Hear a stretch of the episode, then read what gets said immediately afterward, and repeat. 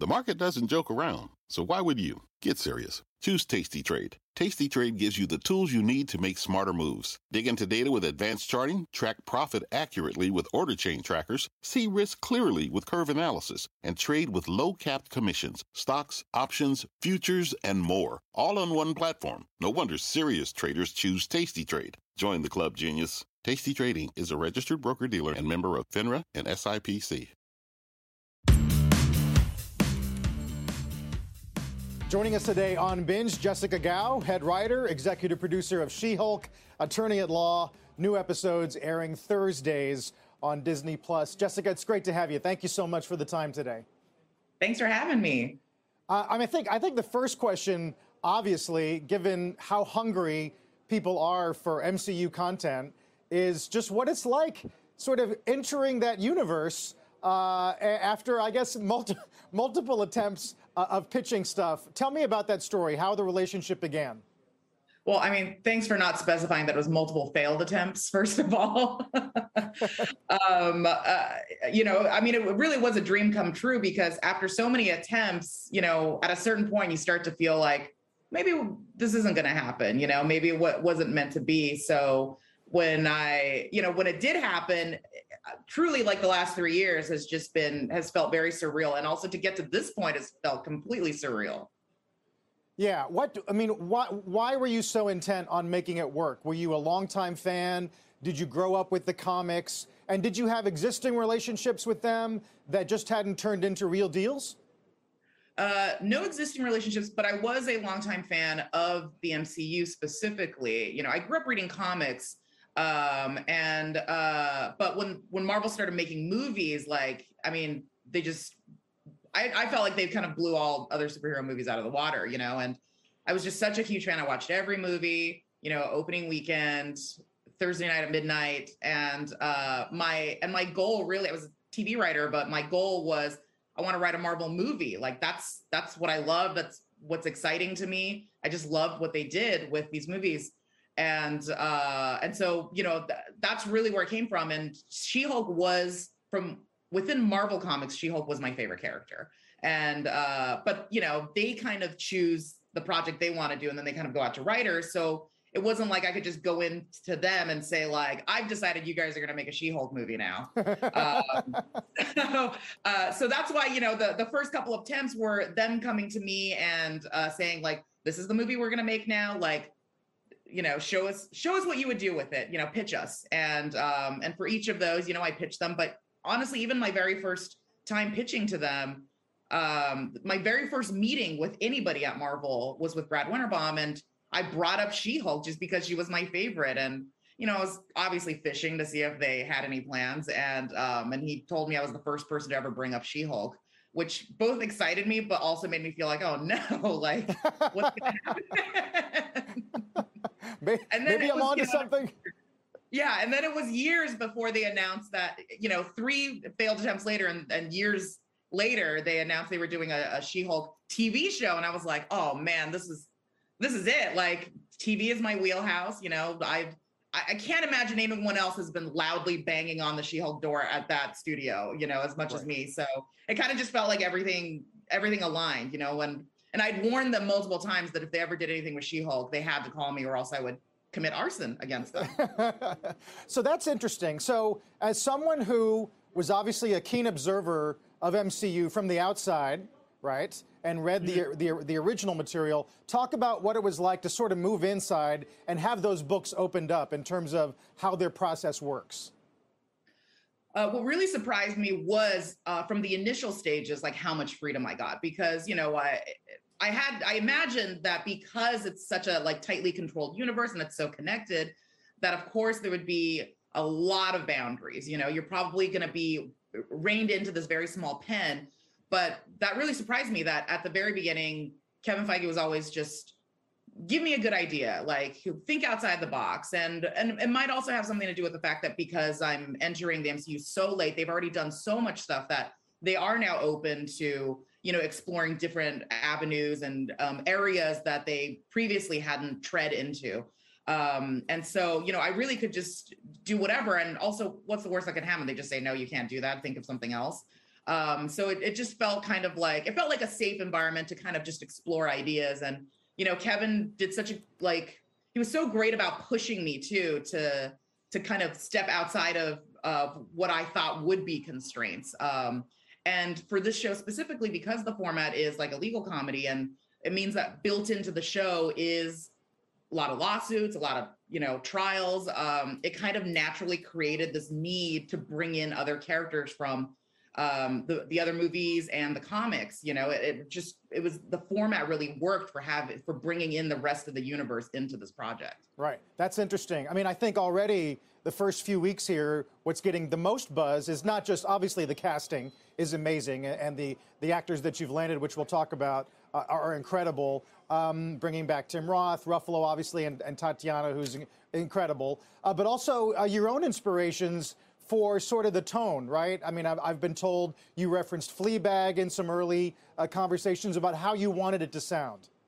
Yes, yes, um, because the tone of you know, for any comedy, like the tone is so important. There's so many different types of humor, um, and it can really go so many different ways. And the two shows that I referenced when I pitched the show were Fleabag and Better Call Saul.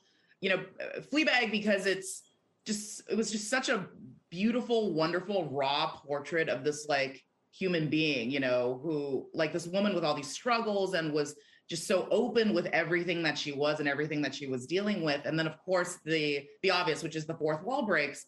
I've always loved fourth wall breaks, you know, and I, and I love how like there's this intimacy with fourth wall breaks between the main mm-hmm. character and the audience, you know, and on our, our show, we really use the fourth wall break as um, like a way for Jen for She-Hulk to treat the audience as like her little friend. Her, you know, you you watching, you're her secret little friend that she divulges certain things that are very interior to her that she doesn't really say to anyone else within her world.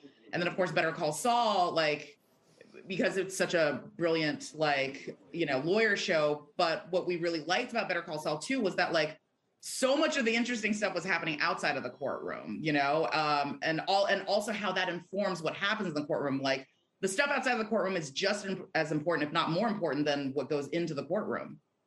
I think that's interesting, especially since, and I know you've made this point a couple of times, is that the character herself is such a touchstone for how identity works, especially in the workplace, right? How others mm-hmm. view you, um, and in this case, it's highly it's highly physical, but that that emotional connection to, in this case, the viewer, sort of relates to that um, that vulnerability, I guess.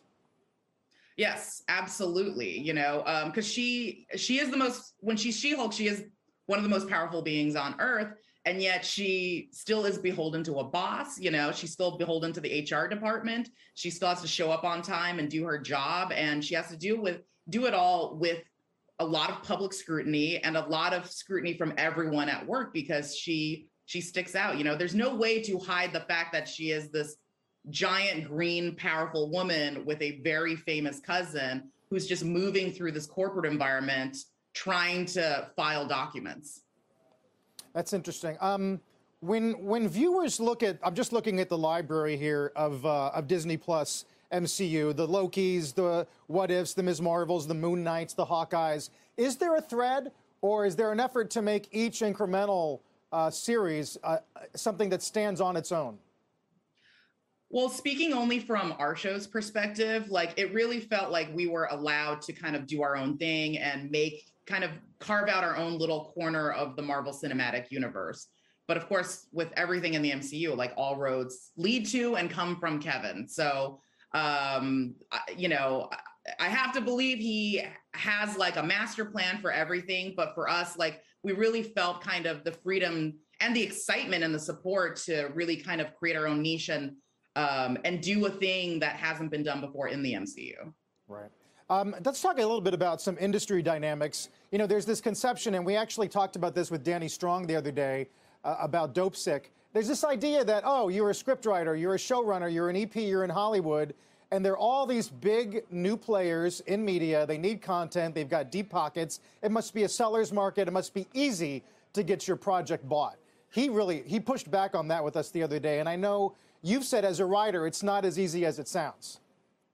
It really isn't. Yes, there are so many different outlets now, which is so it's nice that you have choices, but like there's never any sort of guarantee that something's going to get made just because I think that's the big misconception is that just because something gets bought doesn't mean that it gets made. Like most things that are bought don't get made. And it's a gamble because, you know, you might go around and pitch a bunch of things and you get multiple offers and you're like, "Oh my god, a bidding war. Everybody loves me. Everybody wants this. This is great."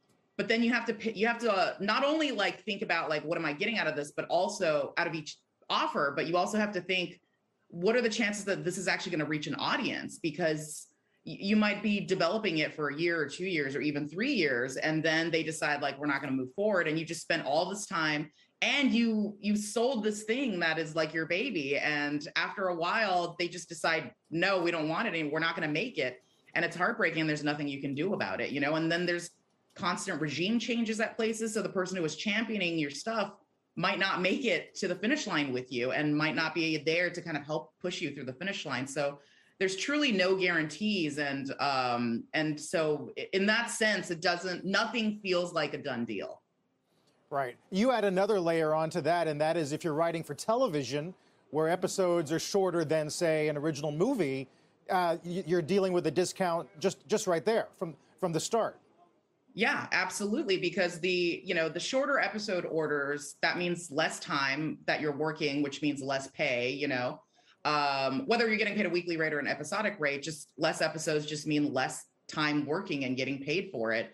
Um, whereas, you know, back in the day, the the years of of 22 episode orders are pretty much gone completely now. And back then, a 22 episode order meant you worked for almost the entire year and that can sustain you. Um, whereas now it's like, you know, for a 10 episode order, you're probably working as a staff writer, you're probably working like 20 weeks, which means, you know, you either have to learn how to live off of 20 weeks of pay or you're going to have to fill your year with multiple shows in order to just piece together uh, a living. Right. As for actors, I mean, clearly Disney Plus is not having trouble attracting major talent. Uh, some of them uh, related to the universe in the past, some new to it. Do you get a sense that those actors, they're still, uh, they want to be purist and appear only in theatrical releases, or the migration to streaming and television continues as it has for the past few years? I think it really varies from the act from actor to actor because I think some feel that way, and I think there are others that like enjoy kind of the the schedule and uh, of TV, but also the fact that in TV, you know, it's so because it's so character based and you get to live with this character for so long that you really get to spend a lot of time and explore all different avenues of this character. You really get to inhabit this person in this world. Um, and I think that's appealing to some people too. Um, I really do think it, it go, comes down to the actor. And I mean, we're very lucky that we have the cast that we we do because they, I mean, they're all so good on this show. yes, I can I can imagine. Um, you know, you're on a you're on a, a talk show essentially called Binge, and we named it Binge a few years ago because at the time it really was uh, the advent of streaming and original content, and you would binge a bunch of shows. But lately, it seems like uh, the streamers have figured out that that weekly episodic drops make more sense. Has that? How, how do you feel about that term? I, you know, when when binging was kind of in this, its heyday, I loved it just because you know, I can't, I don't have any self control when it comes to TV. I'll, I'll watch, I'll stay up and watch 18 hours of TV. Um, but, uh, on, but on the creator side, uh, I do, I do love going to week to week because it's so nice to have like these, the feeling of a water cooler conversation happening again, you know, like I love that every week people have time to like digest the episode, talk about their theories, like talk about what's so, what was so fun. Like, it just becomes part of like the fabric of your social life and it becomes conversation. And for something like marvel where you know every little detail is scrutinized and there's so much speculation. And and also for me the most rewarding thing is seeing what memes come out of each episode. That is the ultimate compliment isn't it? I guess the, the which gif is going to go universal? Totally. And it's so fun when you're making the show that like you really have no idea like what's going to hit, you know, and it's that's why it's just so fun to see what people glom onto. That's hilarious. I can imagine being on set and thinking maybe this is it, maybe not. We'll find out in eight months. that's absolutely what happens. Um, let me ask you about yourself. Um, you've had experience writing for all kinds of properties, uh, Nickelodeon, uh, HBO, obviously now Disney Plus. can you choose a favorite child? I mean, have you had enough sampling yet to say I kind of like culturally what these guys do over over this other entity? Um, yeah, I mean, I guess uh, for me, I do still just really love hard comedies, you know, and um, I love writing for adults. I started out writing for kids, um, but have uh, like the first six years of my career. Um, but moving out of that, I do like writing for adults just because I get to really write about the themes that kind of matter to me and really put a lot of like my life experience into things. Um, I think up to this point, I would say I would I would say like She-Hulk is the proudest thing that I've ever worked on. Definitely, like it's my proudest piece of work. Uh, and I know you've talked about we got the Emmys coming up uh, in uh, September, but I know you've talked about sort of you know in this era where we sort of question the value of awards, what an impact it had on your own career trajectory, right? Yes. It, I, that it really does make a difference for the person on the receiving end. You know, it changes the way like whether or not it's justified it changes the way people think about you uh, professionally you know because you do have some sort of validation for it. And um, so it's it does mean something to like you know buyers and producers executives. Um, so you know it becomes this kind of marker that you know you've reached a certain like echelon of people wanting to work with you. Right. As for the series um, I think uh, we're, as we're speaking, we've had one episode drop. Can you just give, how do you want viewers to think about the arc as it's going to come to us in the next couple of months? Uh, I, I, think of the entire first season as her true origin story. You know, in the first episode, we obviously saw like her physical origin story, but the thematic arc of this first season is really the like emotional and mental origin story of this woman, Jen Walters, becoming and accepting and figuring out how to fit She Hulk into her life. We're so excited for you. Uh, congratulations, of course, on all of this, and we look forward to a lot more. Uh, Jessica, thanks for the time. Good to see you as always. Thank you so much for having me. Now, Jessica Gao, creator, head writer, and EP of She Hulk Attorney at Law. As we said, new episodes Thursdays on Disney Plus. Go spread the word. When you get a fresh hot McCrispy from McDonald's and you can feel the heat coming through the bag, don't try to wait till you get home. Always respect hot chicken. The McCrispy, only at McDonald's. Ba da ba ba ba.